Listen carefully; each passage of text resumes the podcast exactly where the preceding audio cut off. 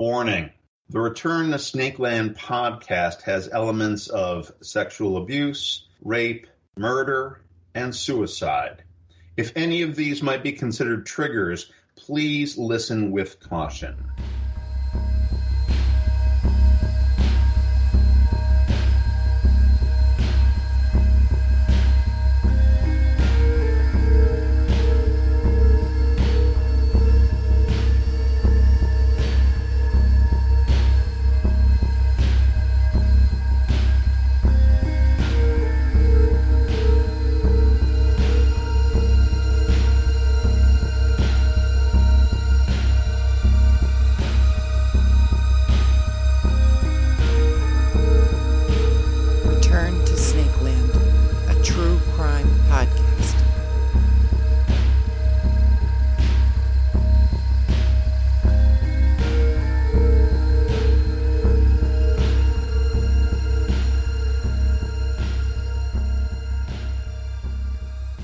O'Brien, and it's time to return to Snakeland.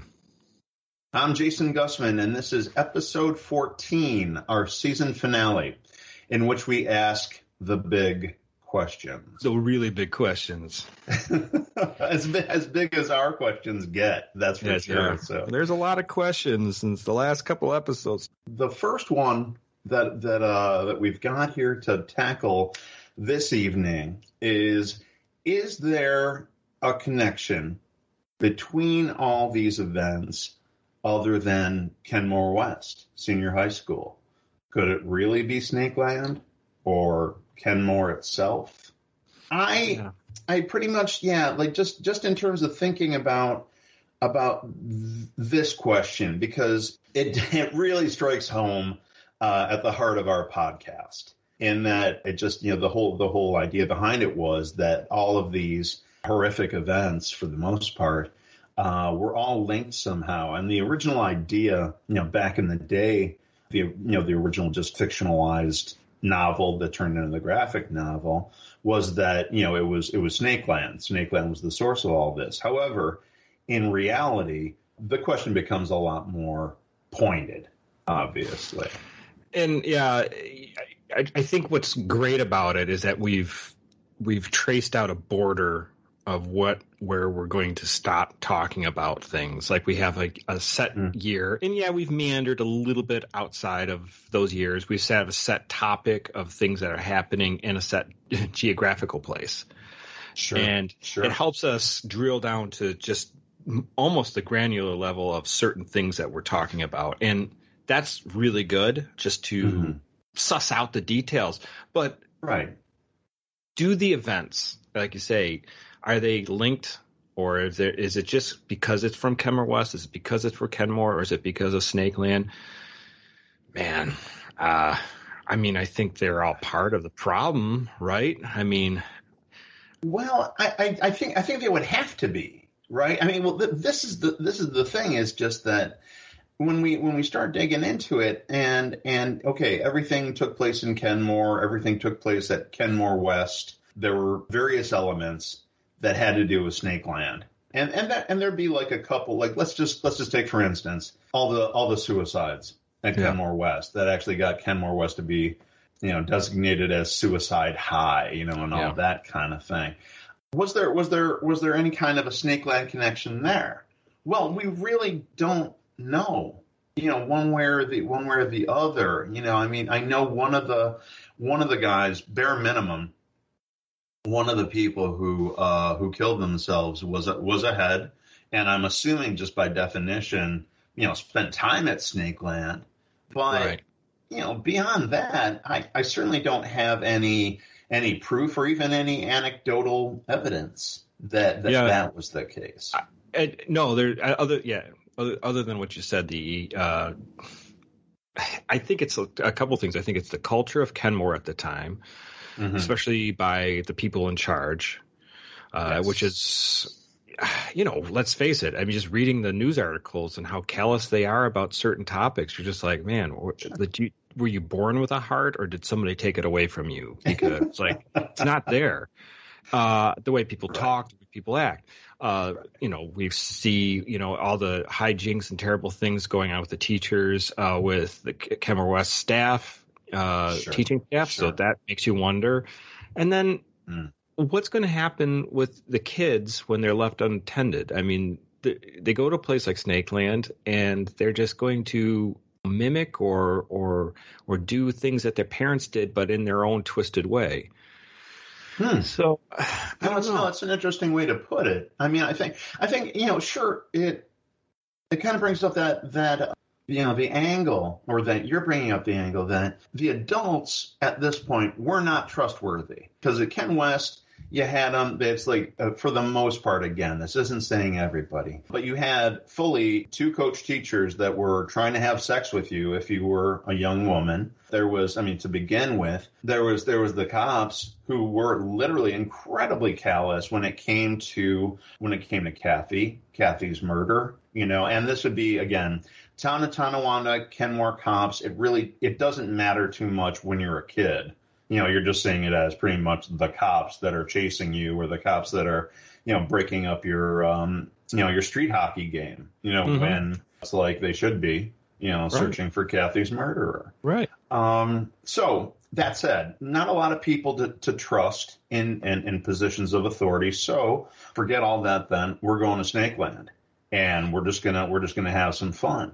Unfortunately, when you've got, got a situation where you have a great many young people, and even if it wasn't 90, it was still a number of young people back there. There's going to be a certain level of naivete, you know, with teenagers, a certain level of vulnerability, especially when you've got these douchebags coming in who are like 24 to 26 years old, you know, which anyway, even if nobody, you know, from that group murdered Kathy, still it's disgusting and and I mean I don't want to I don't want to dig you know the same hole that we've been we've been mining for the entire the entire uh, podcast but Mhm. you know again it just uh it's this this is not a place where I want adult men around you know wasted teenage girls Yeah, and and that's the thing is that we're seeing.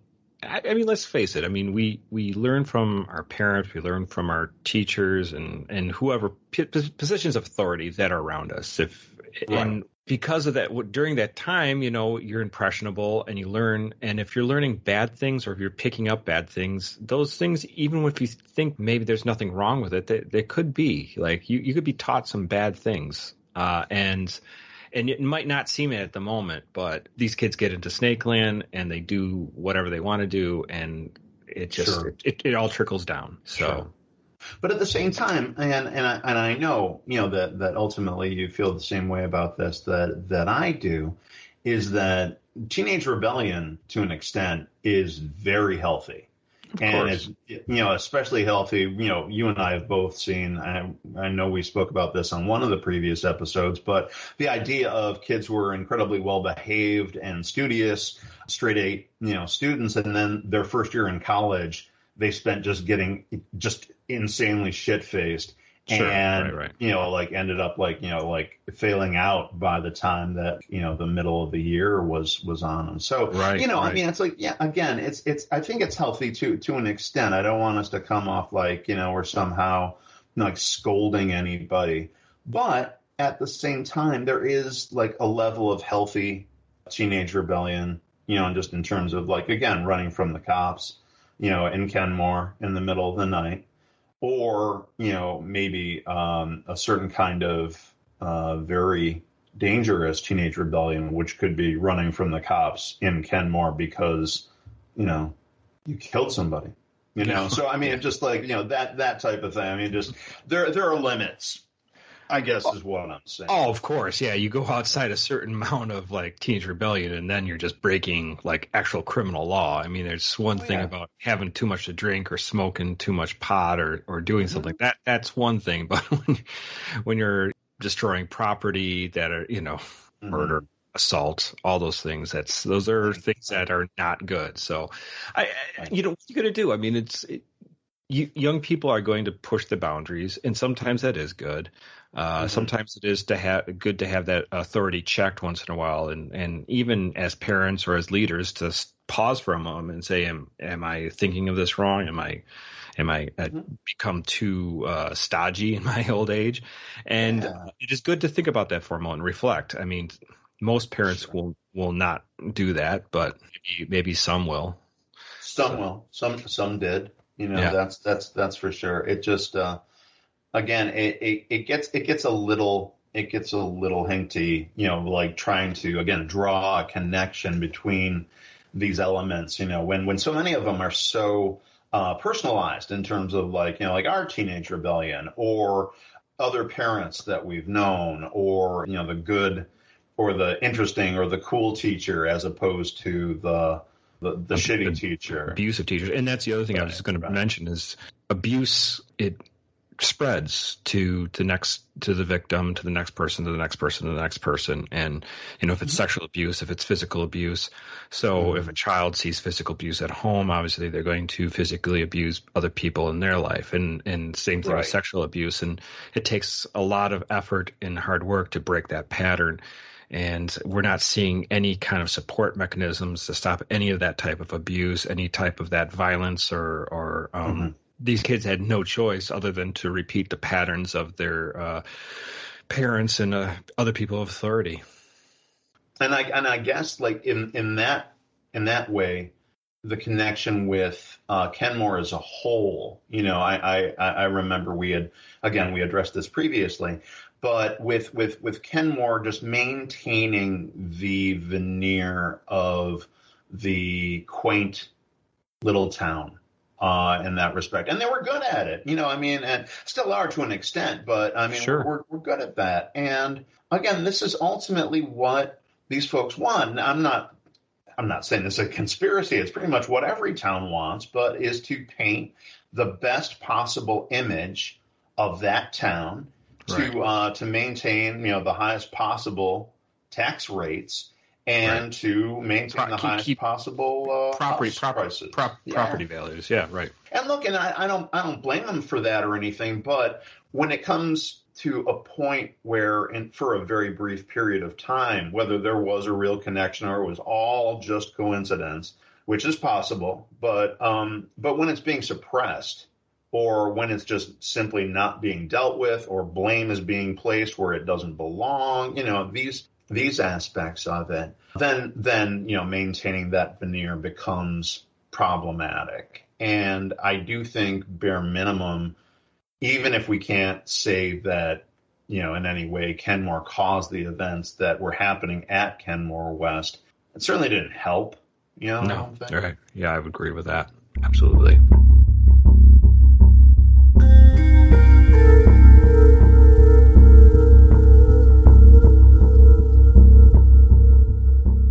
Tonight's Unsolved Crime takes us to Mang Park in Kenmore. In 1985, a 15 year old girl was found dead on train tracks. Investigators tell us a person of interest is the bike path rapist. 124 McKinley Avenue in Tonawanda is where the young girl lived with her mother and older sister. Her father, who was the director of the Buffalo Museum of Science, died from a heart attack just a year before she was killed. Like many teenagers, Catherine had a reputation for doing what she wasn't supposed to. Catherine was a, um, a rebellious child. Investigators say Catherine liked to hang out with people that were older than her. In June of 1985, she was grounded. Catherine missed curfew. She, her mom had a curfew of 10 o'clock. I want you home by 10 o'clock. She didn't come home until 1 o'clock in the morning. Uh, this was about a week prior to the, to, to the incident, and so she was grounded. On June 30th, Catherine spent the day with her mom. They went to Denny's for dinner. During that dinner, she asked if she could be ungrounded. Her mom said yes. She, she left uh, her home in Kenmore um, around 6.30, 7 o'clock that evening of, of, of, June 30th, 1985. And uh, that was the last that her mom saw her. But where did she go? She went here, the railroad tracks behind Mang Park, a popular hangout for teens in the mid 80s. And it was an ideal location for kids to hang out and basically drink beer and smoke weed because there was some foliage around it that hid it from every, everywhere else. Mang Park was two miles from her home on McKinley Avenue, so she walked. Twelve hours later, she was found dead.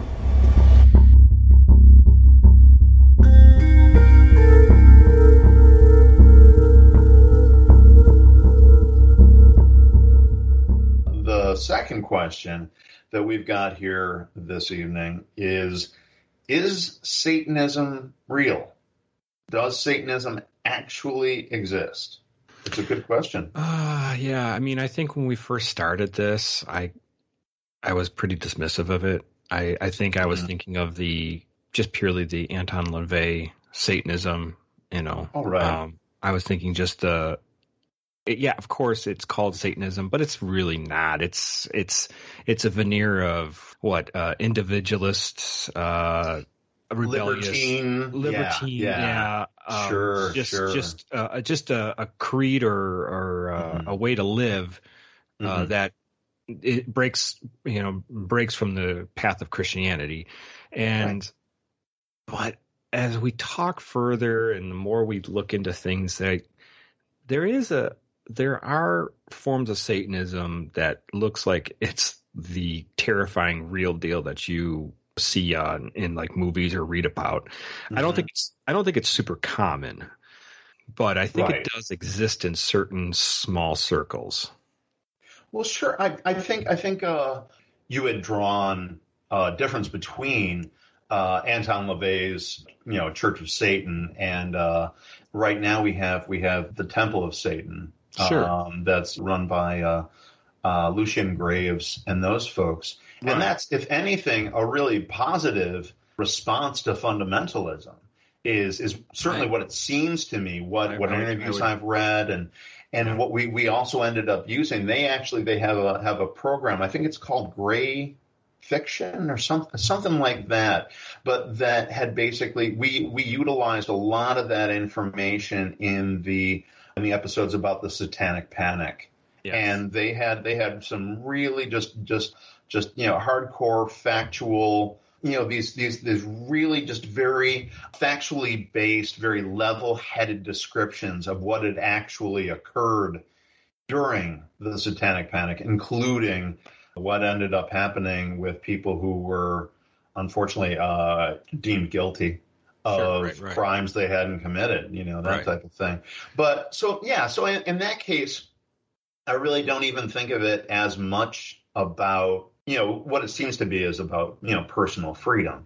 But the thing is, is that it does, at the very least, it, it kind of demarcates a very intelligent approach to the subject matter. yeah. Whereas I think when we start talking about Satanism, and Satanism as I've experienced it, or you've experienced it, or we've seen with various murders, basically, that, that have occurred, I think in order to actually have Satanism, you have to actually have Satan.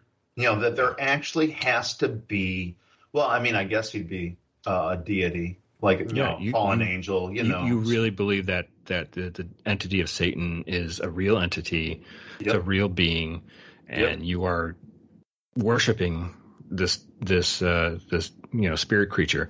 And Right. talking going further, than what you're talking about, just maybe Satanist light, or or the humanist side of Satanist. I don't know. I yes, mean, it's like yes. A lot of those belief systems, I don't necessarily disagree with all of them. I mean, some are a little Right. sketchy, but whatever. Sure. But I mean, it's like none of that's talking about murdering people or anything. We've talked about process church and stuff like that, where it's, Absolutely. it sounds like the real deal. Like these are really Mm-hmm. some disturbed individuals that believe Mhm. in a real type of Satanism where they're worshiping a dark god and they feel the need to harm others and do terrible things.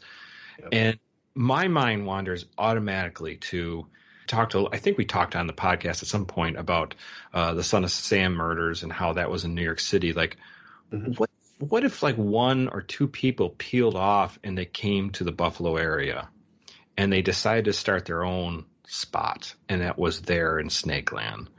That's the part where I start. That's where I start going like, that doesn't sound totally unreasonable because even time wise, it almost links up to where we are. It could have taken them a couple years to build a rapport and start doing these things in front of other people. Absolutely. Um, in my worst imagination, that's where I see it going.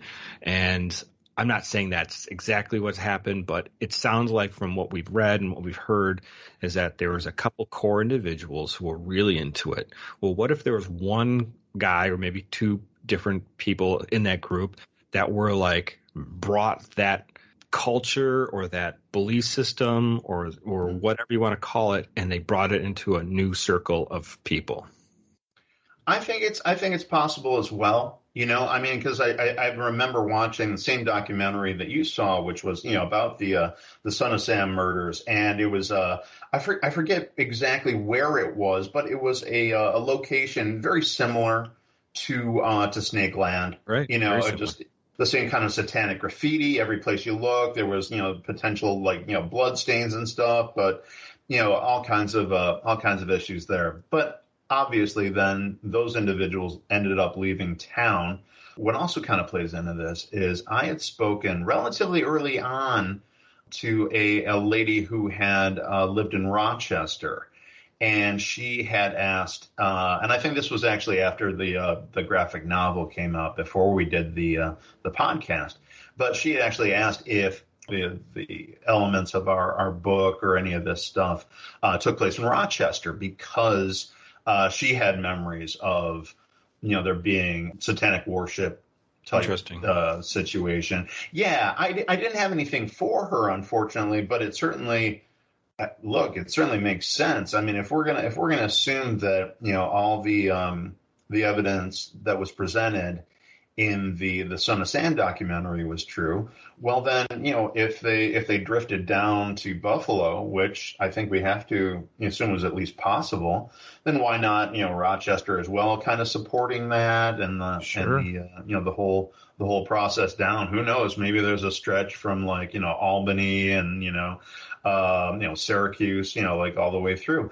And, you know I, I I haven't done any research on that. I know that there was some heavy duty Satanism claimed in Jamestown. yeah But if nothing else, I mean, on the on the you know the Satan train coming down from New York City, like going through Buffalo and coming out in the uh, the Southern Tier, I mean, you know, it's it it gets it gets a little goofy at the same time. It's still possible. And the the Jamestown thing, from what I read, is seems like it was an overblown uh, Mm. instance of satanic panic. That some people, some kids, Ah. did some crazy shit out in some woods. They carved some weird words. People start freaking out, and Mm. it just got it got out of control. So, and a couple people were pointing fingers at other kids and stuff like that. So, but with here, I, I'm kind of like I have to entertain the thought. The more we talk more about, especially like what we talked about our last episodes, that if this is uh, a, a large conspiracy of whatever reason Yeah. that might be connected to Kathy Hurrell's murder, if that is true at all, then I have to entertain the idea that what if it is satanic worship or s- elements of satanic worship? If it could be nothing, and it could be exactly how we thought originally, just a bunch of kids listen to a lot of metal and just Mhm. have a lot of fun and totally just being like, hey, we're just being rebellious, we're just you know Right. put, sticking up the middle finger to the man and all the stuff that we've been all these people that have been hassling us for all these years. Mhm. It could be just as simple as that. And honestly, that I don't have a problem with. But the other side of it is if it did get into something that where you're planning to harm people, then we got issues. Right, right, and and if, in fact, you know, I, I, I think I think it kind of comes down to that. Uh, it doesn't really ultimately matter if I believe in Satan, but Right. a bunch Satan of believes kids in you. who Satan believes in me. Yeah. Uh, if there, if there's a you know like a bunch of kids who do believe in Satan or believe that murdering me is going to get them closer to Satan or whatever it might Right. be. It doesn't matter if there's an actual Satan or an actual God. It means it means nothing in terms of what is causing these individuals to do these things. Right. And uh, and that's uh, that's what we're that's what we're still looking at really at this point. Yeah, and I would say that's something we have to get into further. Strangely enough. right, I know. It's like how can we possibly have to talk about that more? But I mean, it's yeah. it's just it's it's really interesting. This is this is kind of a this is kind of a goofy thing, but Aaron, I want you to go with me on it at least for the initial question. Sure. But um, Kenmore West High School uh, mascot has always been the Blue Devil. Sure. Um, and I know that during during the, the period of 85 to 86, one time or another, there was there was some sort of a was either a, a school board debate or a, a, town meeting, but it was discussed whether or not, with all the supposed Satanism happening in Snake Land in the area, that if they should change the the Blue Devil to something less uh, satanic, something yeah. something more, you know, just kind of friendly, I guess. Right. Um, right. But but the thing the thing of it is is that it's they never did, and it's kind it's kind of interesting to to think about just in terms of symbols and images. But I mean, could there possibly be a connection between, let's just say, a sigil you know, an actual uh, image, you know, that has magical powers, this being the Blue Devil, actually causing havoc in uh, our real lives. Yeah, it's. I don't know. I mean, yeah.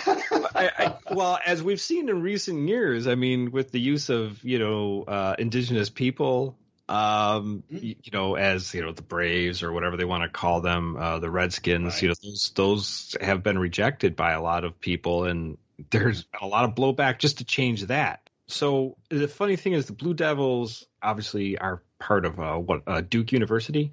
Uh, that's that's oh, their okay. mascot, and um, uh, I believe that's correct. And the, I think it's something to do with the Blue Devils. There was a I think a nickname of some kind of French soldiers or something like that uh, from mm-hmm. like World War One. But that's as far as I remember. But I mean, I, I often wondered like who would be like, ah, what could we call ourselves? We could call ourselves, you know, uh, you know, I, I, all the different names. Everybody's like, let's call ourselves the Blue Devils, and you're just like, really, like devils? That's what you want to name yourselves, you know? So I don't know. I'm just um, it is an odd thing, and then to have this connection with Snakeland and being so close, you know, you, you start your mind, the mind starts to wander. But maybe we're just finding pattern recognition to things that it's is nothing.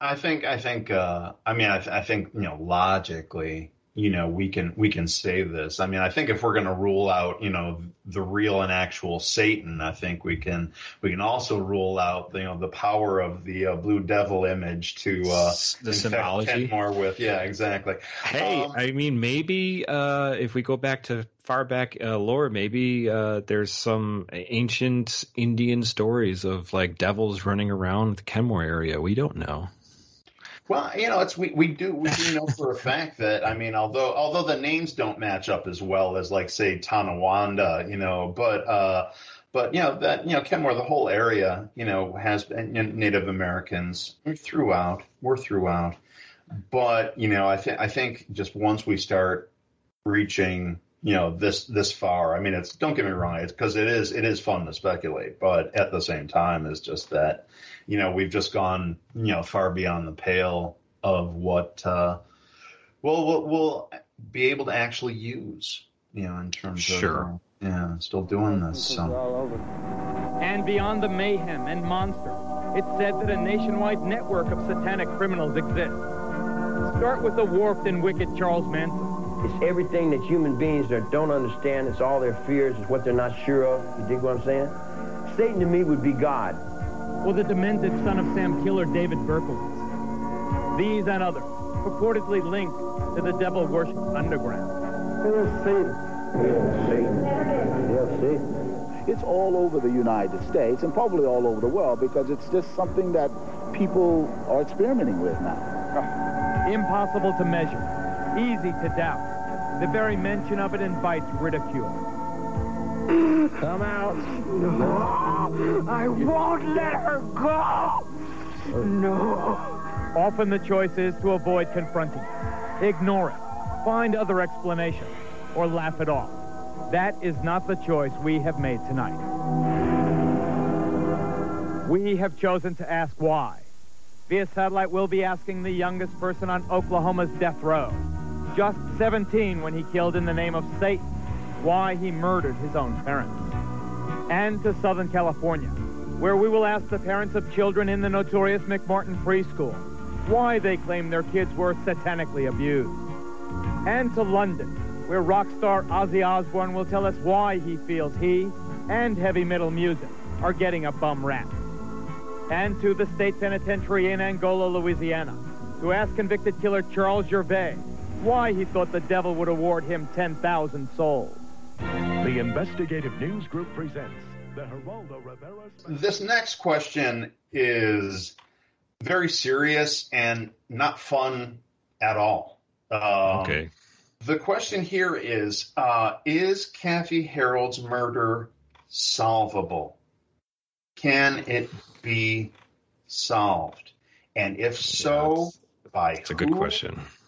And the reason that, that this one came up especially is that up until really up until episode the minisode of of 13.5, I, I would say I would answer that question with absolutely. You know, of course it's solvable. You know, it just it's Yeah. just uh, for for various reasons, whether that's ineptitude or that's uh, basically you know losing evidence or it's individuals who have somehow just evaded justice. You know, but it's still definitely solvable.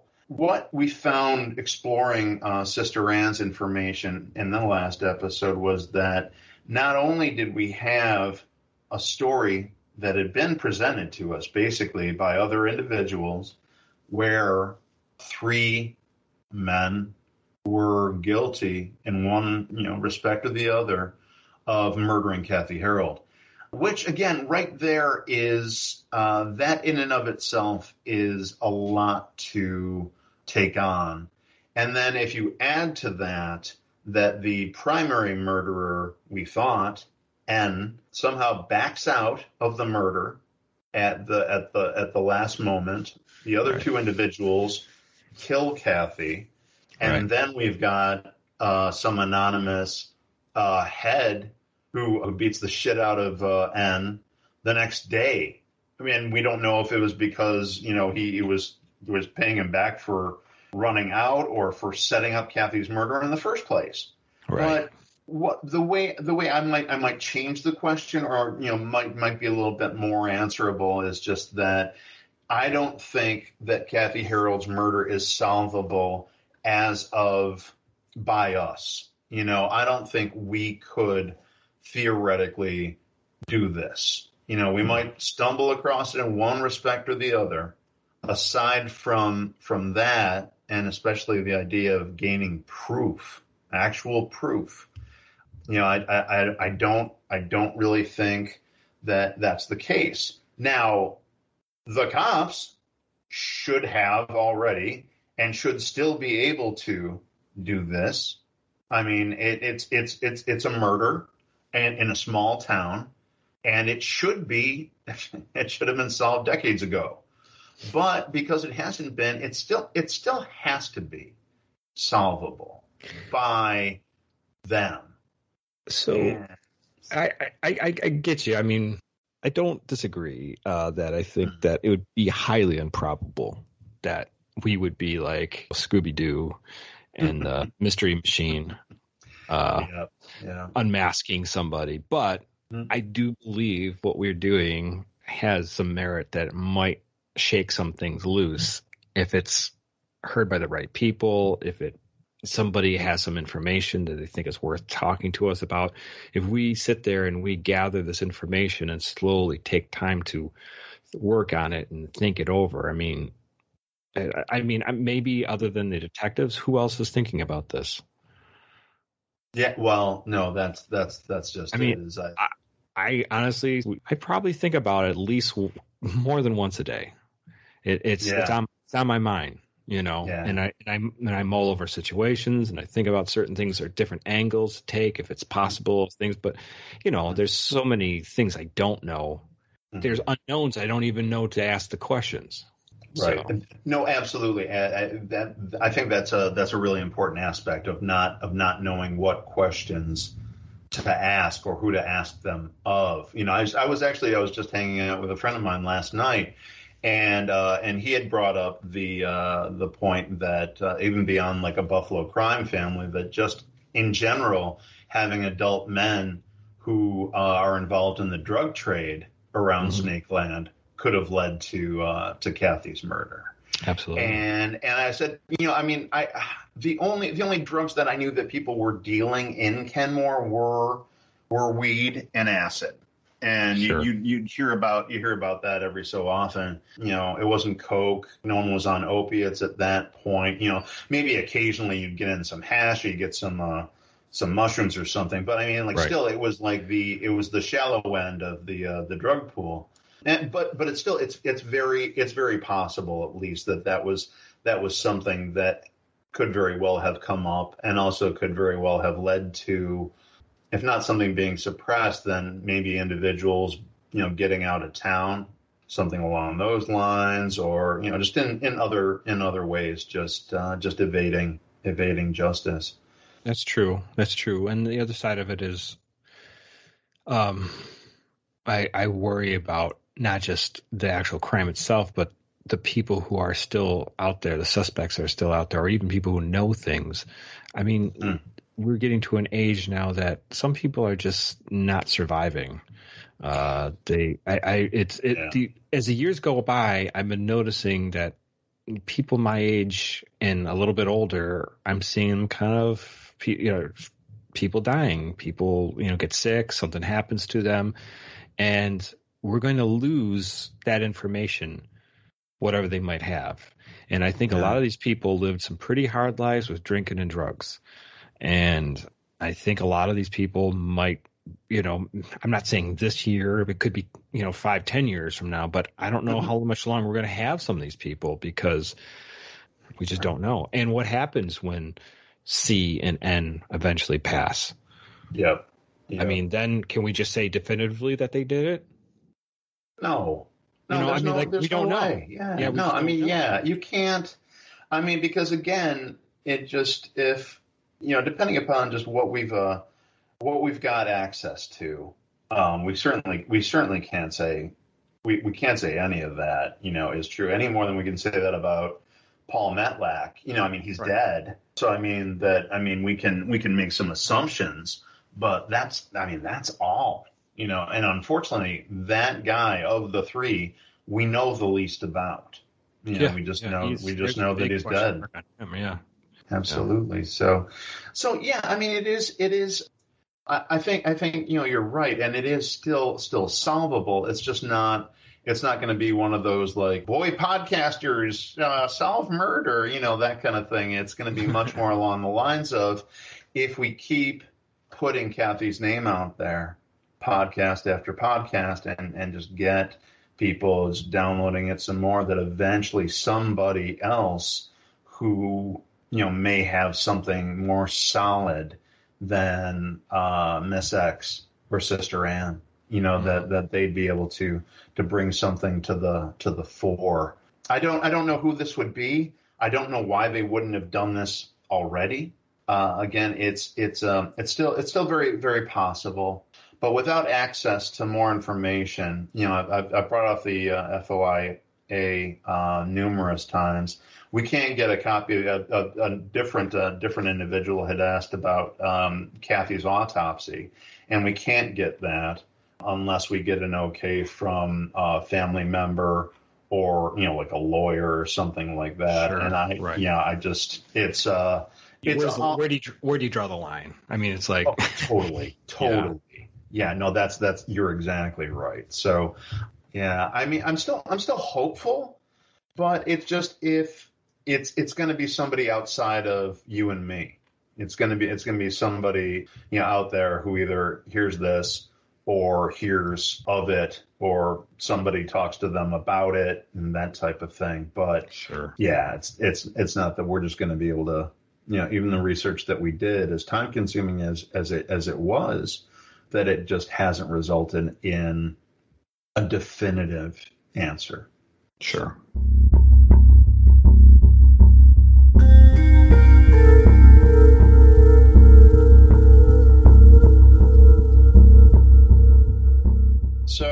Well, here's here's a here's a here's a different sort of question. Uh, why 1985 to 1986? Why was you know obviously all these you know the, the murders and the and the suicides, but there was also some uh, some good stuff happening then too. There was some uh, good you know, music, some good movies. yeah, yeah. Well, there's a, a bunch of good bands in Kenmore, and then seemingly, according to according to you, because you had come up, you know, right after us, but that seemingly nothing after that point. And I, uh, I mean, again, I'm a I'm a 50 year old man. I don't have my uh, thumb on the pulse of uh, of young Kenmore or anything, but I haven't heard of any good bands coming out of Kenmore, anything anything like uh, like that you know, again, uh, the there weren't any murders afterwards uh, that I knew of. You know, again, if there was something, it was like a one-off. There was a couple suicides I know of, absolutely, but they weren't clustered together. You know, separated by years, things like that. So, so what could have made 1985, 1986 important, or or or uh, or just a uh, a whirlpool for for all this stuff to be happening? Yeah, that's a good question. I I think that I think sometimes culturally things start to shift and maybe we were seeing that part of the shift. We knew obviously we had the 60s going into the 70s. We had the whole free love, flower power and hippie movement, right? Of course. And, and and maybe just before that we had the civil rights movement. Mhm. So you had you had things that were shifting, and then things kind of stagnated and kind of gone into maybe just a hippie movement, kind of dissipated and just turned into just Mhm. kind of like just people like to party and do whatever they want. Mhm. Um, but then uh, I think the '80s we got sort of some cynicism baked in all of a sudden. All of a sudden we were like, hey, you know, things aren't really what we thought they were going to be. This isn't the America I keep being shown on TV. You know, the the movies and, and and and and the sitcoms. You know, we're not. I'm not seeing that anymore. So that makes me wonder. Maybe that got baked into the culture, and then, you know, music alone. Uh, the cynicism was pretty pretty strong. Oh, sure, sure, And- absolutely, and absolutely. And then we and then we just have uh explosion of metal and punk. Hmm and hmm it changes. It changes a lot. It's no longer you know let's just have a good time. It's like no we want the system to change because it's all bs and your your parents your teachers you know your your priests they're the ones to blame. Hmm and it's totally different from before. So hmm and I, I, that's what I wonder if that's the culmination. You really start. It, it was turning. It was it was turning to that, and then all of a sudden, it, it really starts hitting regular kids and regular neighborhoods. We're seeing that come through. hmm Okay, okay. No, I could, I can, I can definitely see that some root causes there. I think, I think the uh, the 1980s in general and the uh, perceived, at least, even if you don't believe in it as an actual thing, but perceived repression, you know, by uh, you know the Reagan administration, then you know it just uh, and and and a real a real rise in the acceptability of of greed as Yeah. a you know as a as really a, a driving force you big know and, and that oh yeah absolutely that that that type of uh that type of thing um and again you know uh, music was changing you know as as you as you had said both both metal and punk getting you know more extreme in terms of tempos and uh, subject matter and all that kind of stuff the 1970s so you had a certain level of of decadence occurring in the 1970s, you know, with basically, you know, just after, you know, the explosion of the late 60s. And then it was, I think, much more so about uh, just just getting loaded. And again, you know, that that happening within the the teenage culture a lot more so than it was previously. Um, you know, there was a lot more access, and and just it just seemed like just a lot more acceptance and just the very idea of not just young people but everybody uh, getting loaded and Right. and you know seriously and frequently. Um, and that that had swung back a, a good bit the 1980s, I think, to an extent. But then, obviously, we had the growth of cocaine culture, and then for you know probably a lot of kids, or especially you know in Kenmore, because you know Kenmore definitely embraced that uh, the veneer of the uh, the Reagan era, you know, just in terms of safety, you know, a happy little suburb, that sort Sure. of thing. Right, right. Uh, and I think that that from there, uh, that just you know slowly, uh, slowly faded away. But it was replaced with that kind of hedonism at Snakeland. You know, during during this this time period, especially, it was just that it started back in the '70s and just kind of continued on, and just maybe got a little bit darker. Yeah, and, and we and we saw the decline of in, the industrial uh, world of America. You know, Japan was taking over a lot of our industry and other foreign markets, and so you know the factories were closing, and thus Snakeland. You know, the Eastern Grain Exchange closes down. Uh, Right. Bethlehem Steel is is is slowly closing down, and and that's going away. So I mean, you're, you're having all these jobs being taken away and people are getting more menial less paying jobs you can't support your family the same way so and we explore this all in the last uh, you know couple episodes on how we had a slow decline in our uh, you know economic gains and uh, and society was still holding on to some idea that we were still in the same level of maybe what we were in the 1950s and 60s and. I think I, th- I think that whatever reason, you know, the, the economy and uh, the America America was hitting the gas at a certain point and then eased off that gas, and all of a sudden we didn't have the same amount of uh, wealth, and we didn't have the same amount, uh, amount of uh, affluence that we did as a as a standard family living in a small suburban house. So when you get into Kenmore, you're feeling strain on the family. Parents are all working. Uh, Kids are kind of just, you know, going to school and maybe seeing their parents the most on the weekend, if they're lucky, right? Well, I mean, basically, yeah. I mean, it was definitely it was definitely the era of the latchkey kids. You know, Right. I mean, that was that was definitely uh, something that was that was understood.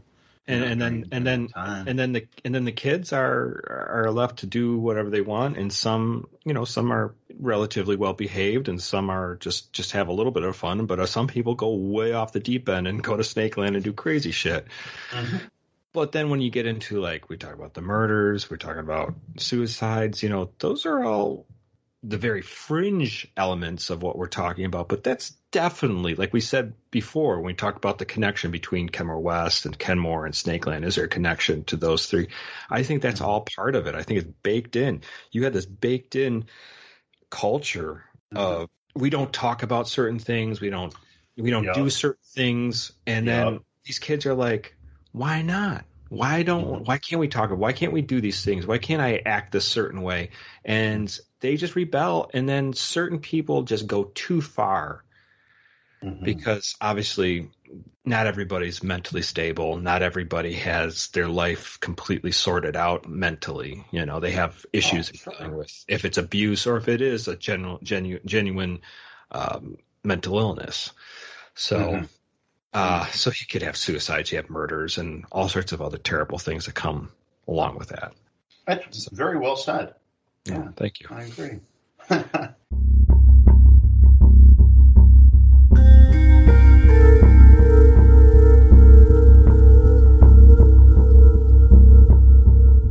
Aaron, should we have included the sexual predators?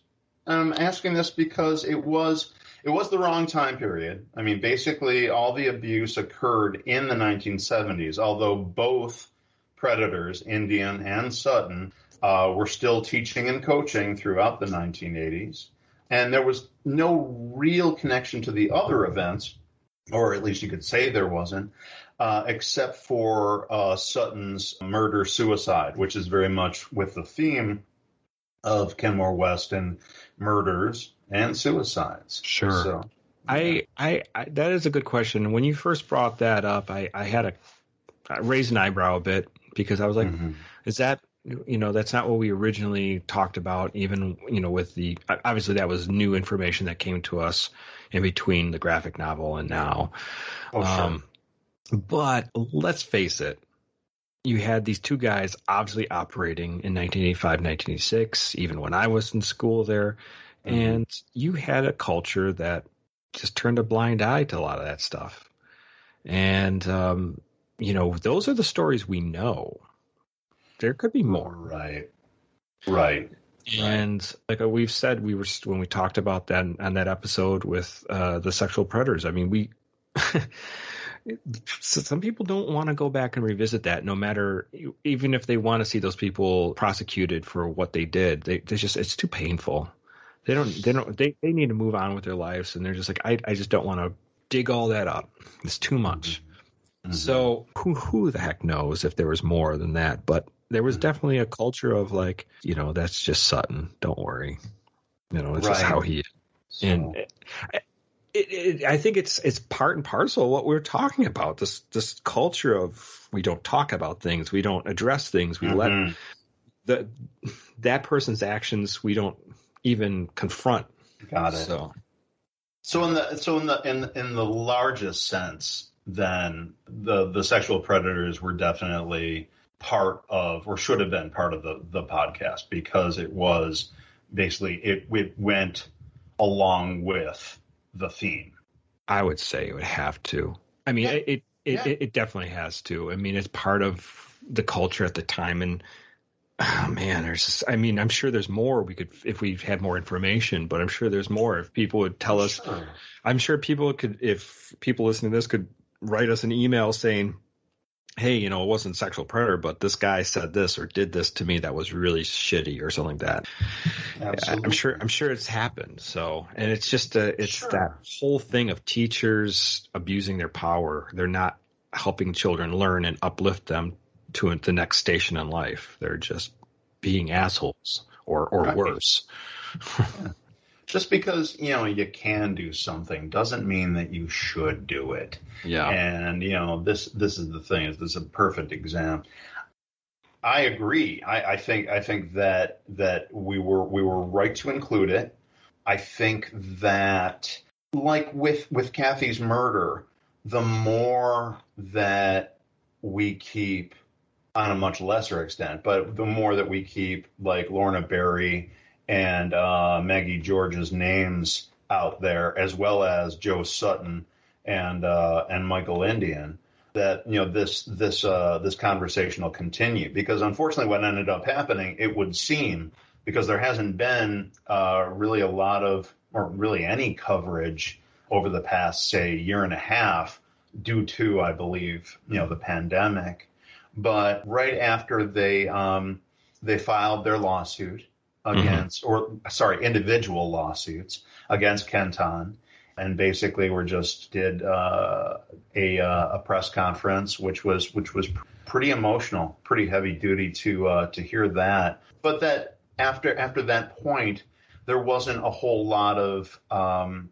headlines or, or really um, supporting information. So I think it's I think it's just worth our while to have done this just to keep the conversation going. I mean, again, it's it's on a much lower level even than say, you know, the Buffalo News or whatever. But I do think that uh, it can't hurt. It's not hurting them. I mean, I doubt very much that uh, Ms. George or Ms. Berry, you know, would would hear that and say, you know, it's like, oh, this is you know offensive to me. You know, it's Right, like, right, I- exactly. I, don't see it. I don't see it. And if anyone else finds, you know, the other aspects offensive, like, you know, Michael Indian's, you know, complete and total sociopathic lack of any conscience, or Joe Sutton um, murdering his wife and then himself uh, in the most cowardly way, uh, well, then you can fuck right off because uh, it Yeah. doesn't really matter. You know, it's uh, this is uh, this is what happened, and it's uh, pathetic and sad. But there you go. I think we're in agreement on this one. Yeah, definitely. Yeah, for sure. Absolutely. Yeah, yeah, for sure. All right. It, it, and it was a hard topic to talk about. Some some some of these topics were very difficult to talk about. Uh, I just you hate to see kids treated that way, abused, and and kind of all the authorities just turning away, like, oh, it's I don't want to get step in that. It's like it's like so hard. No, absolutely, and and and people who listened to that episode had, had contacted us and were saying like, "Whoa, that was a, that one was really heavy. That was a that was a Yeah, tough was one to listen hard to." hard to listen to. Yeah, yeah, Yeah, right, yeah. exactly. So, and I mean, yeah, totally, I can understand that. It wasn't one where there was, you know, we're going to be doing, you know, like a lot of, you know, even just kind of sidelong, you know, joking around. Just, Yeah. It just was not. It was not possible, and and just like with the uh, the Altemio Sanchez episode, where Aaron, you said Oh, editing out all the uh, the, the the terrible sounds coming out of our mouths, you know, just because of just uh, disgust or we were whatever. so grossed out by it. We're just like literally.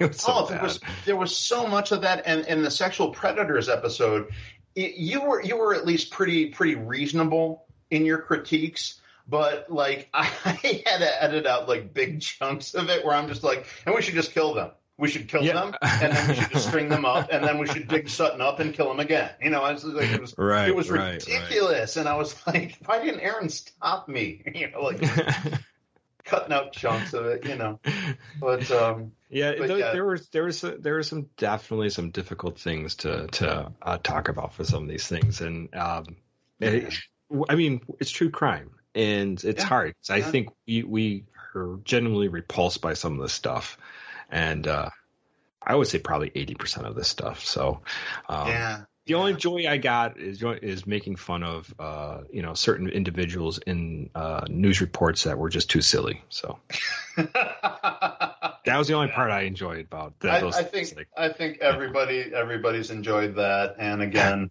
the uh, the large beer and marijuana party T-shirts Yes. are going to be going on sale eventually at the Yes. website. So right, keep your eyes open. Yeah, Yeah, right. you got it.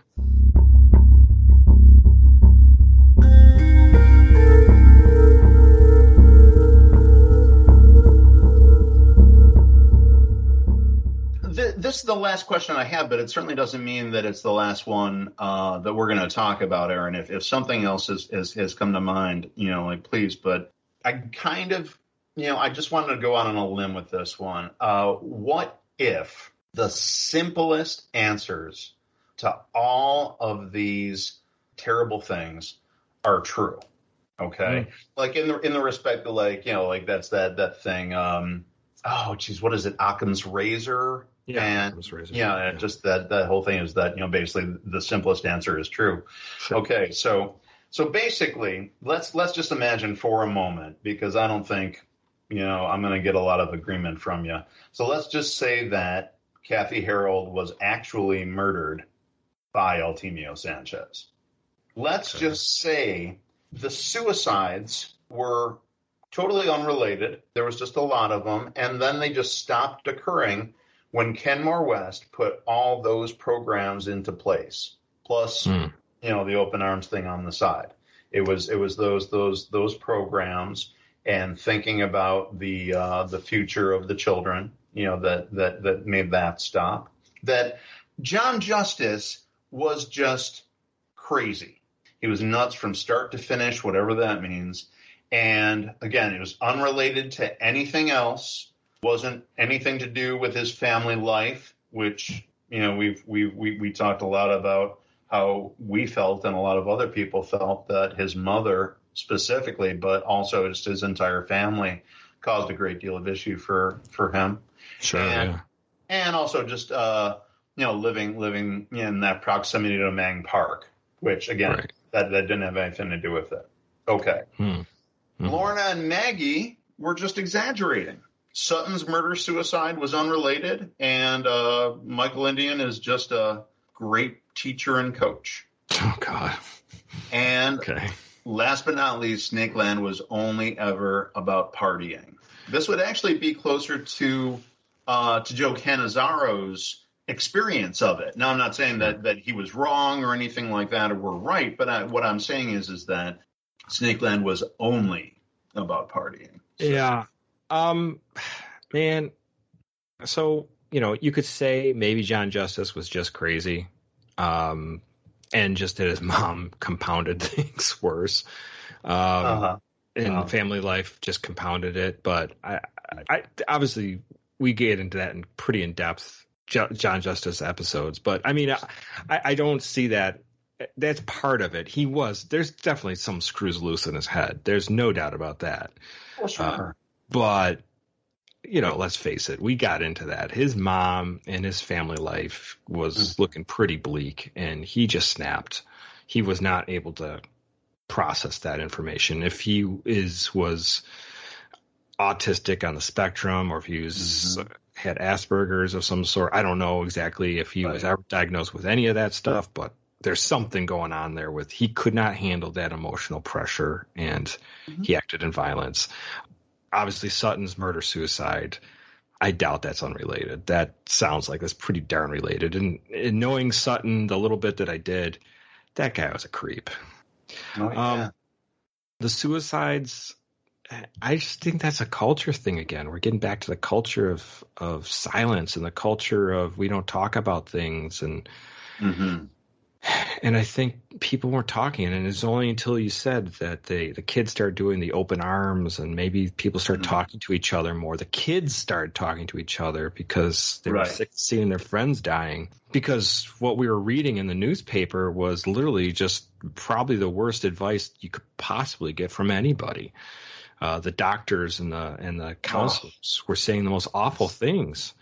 Sure. So- Essentially blaming the suicides for killing themselves. And that Right. They were weak and, you know, that, uh, oh God. Yeah. I, The if fear you're, turning gay. oh you know. God. If you're, if you're interested, just go back and listen to, I think, I think, uh, Yeah, that's like around four or five is the. Uh, it's, it's only a single episode on the on the suicides, but it was ludicrous. You know. And suicides happen, but obviously Sure. happen in clusters. But there's a reason why those things started happening around that time, and and I think it had a lot to do with where everybody was going mentally, and some kids were not prepared for that. As for Kathy murder, uh, Kathy Hurrell's murder, I mean, yeah, I mean, I guess there's some. I, I do entertain the thought that it could be Sanchez sometimes. Like it could have been him. Maybe this is all just overblown and it's people just pointing fingers at the you know the three kids they did not like in the group. Um, right. But but there's so much more to that, and the Sanchez thing, other than his location of where he worked, and then obviously his method of killing, that's the only thing that lines up. And and I'm not saying that's out of the realm of possibilities. Maybe in like in six months from now, Sanchez will come out and say, "Yeah, I did it. I killed him." Right. I mean that's that's I mean that's kind of in some ways that haunts me a little bit. But I mean the the arguments against it are very strong. And from Dennis Delano, the guy who caught him, you know what I mean? It's like this Right. is this is that that that type of thing. Again, all the stuff that we've got may be circumstantial. S- Some of it may be uh, just made up. You know, who knows? We don't know any of that for sure. Right. But I'm I'm feeling pretty secure in the fact that it's not Sanchez. But I, uh, just I can't imagine that these detectives wouldn't love to have a, another uh, recommendation metal pin notch on in their belt. Yeah. Yeah, the, the, the, you know, metal pinned on them saying you solved another murder. I mean, Mm-hmm. eh, obviously, every detective, every police officer, that's what you dream of. That's that's why you go into the force. You want to be be the, the good guy and figure out what actually happened and put the bad guy away in prison. Mm-hmm. Sanchez was it would seem like a shoe in, just like this guy. He, he worked right there. He killed with uh, uh with uh, strangulation. Why wouldn't it work? Right. But somehow that didn't work together. No. So no, um, it didn't. And and you and you gotta you gotta wonder, and I certainly have. Then is that we talked about this last last episode. I'm sorry, Aaron. We talked about the drop of sweat in Yeah. the uh, in the in the one victim's like SUV, and it's like they can do that, but they can't somehow you know definitively say that he did or did not kill Kathy. Sure, Unless, yeah. of course, you know, it's like whatever DNA soaked materials that, you know, were on her at the, her time of death. And you know? I, I seriously wonder at this point, it's 30 some years after Kathy's murder, what DNA, unless they have it put into, you know, some test tubes that are sealed away, I mean, what Mm-hmm. DNA is actually still existence at this point? Well, that that's just it. Is that they? It well, it should. That's exactly as it should be. I mean, that the um, the DNA that was taken from under her fingernails, for instance, or you know anything else, whether it was hair or if the, the murderer was was injured, if there was blood on her clothes. You know, we don't we don't know any of this stuff because they were too busy telling us these fucking fairy stories about like what was going on in Satan and Snakeland, you know, and that whole thing. But the deal the deal is is that they, they should have been able to access it, and this really just kind of reinforces for me what Sister Anne had said to us about the fact that at some point, you know, along the way evidence got lost or you know got Right. destroyed, but definitely got got lost bare minimum. So Right, and, right.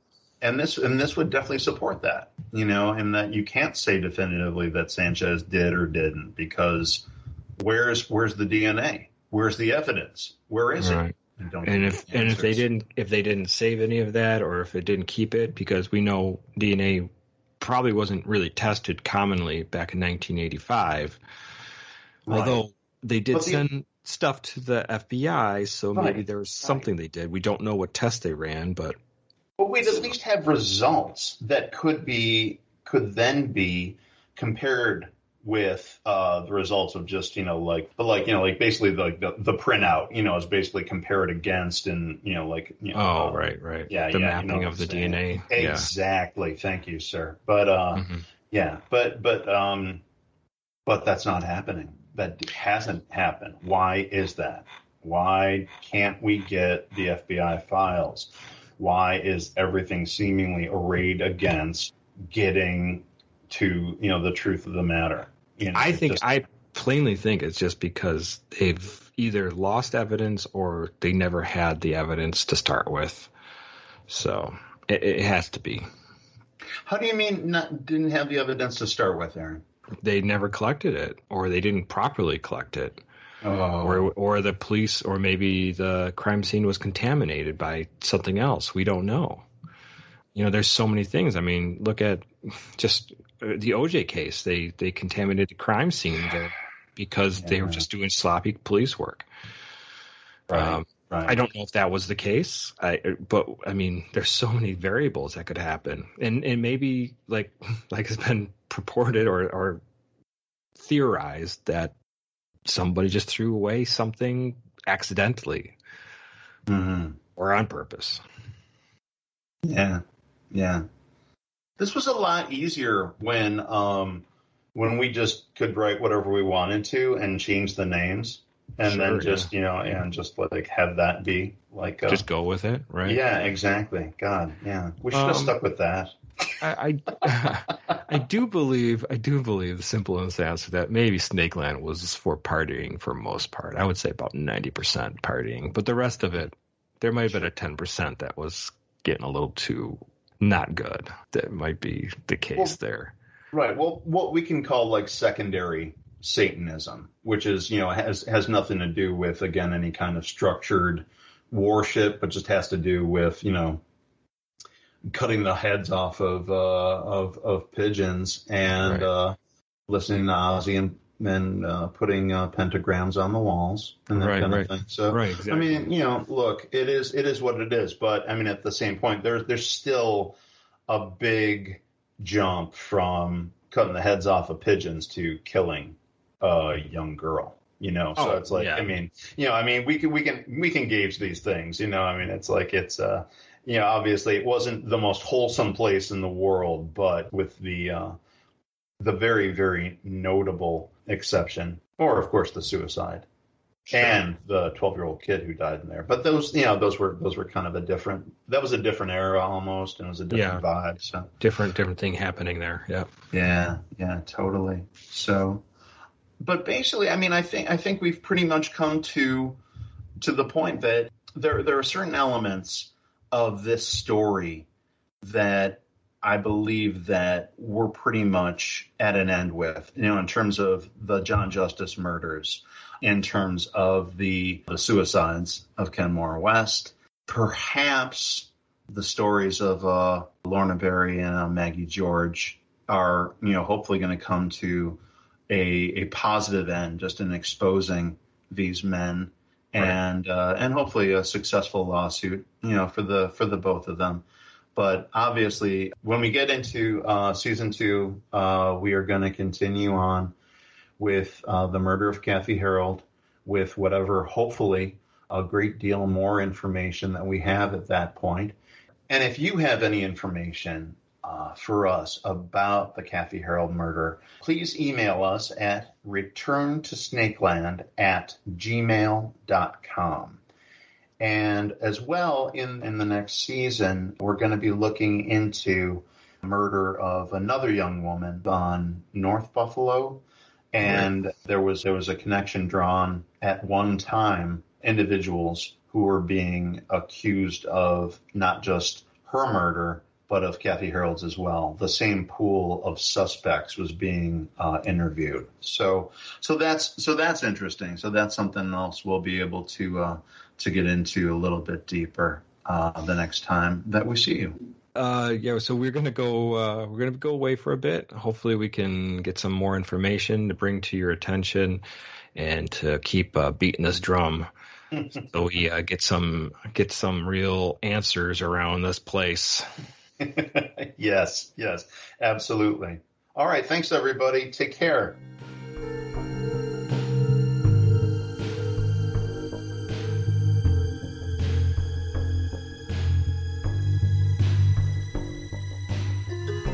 The Return to Snakeland podcast was created by Aaron O'Brien and Jason Gussman. All music written and performed by Dotson Moon. If you like what you've heard, you can access more Dotson Moon music at dotsonmoon.bandcamp.com. If you have any information as to the 1985 murder of Kathy Hurrell, please contact us at our email address, return to snakeland at gmail.com. You can also find us on Facebook, Twitter, and Instagram. If you have an interest in further historic materials from the period or information on the Return to Snakeland graphic novel, please come see us at returntosnakeland.com. If you would like to contribute in order to ensure the future of this podcast, you can find our Patreon at patreon.com front slash return to snakeland. Thanks for everything. See you next time.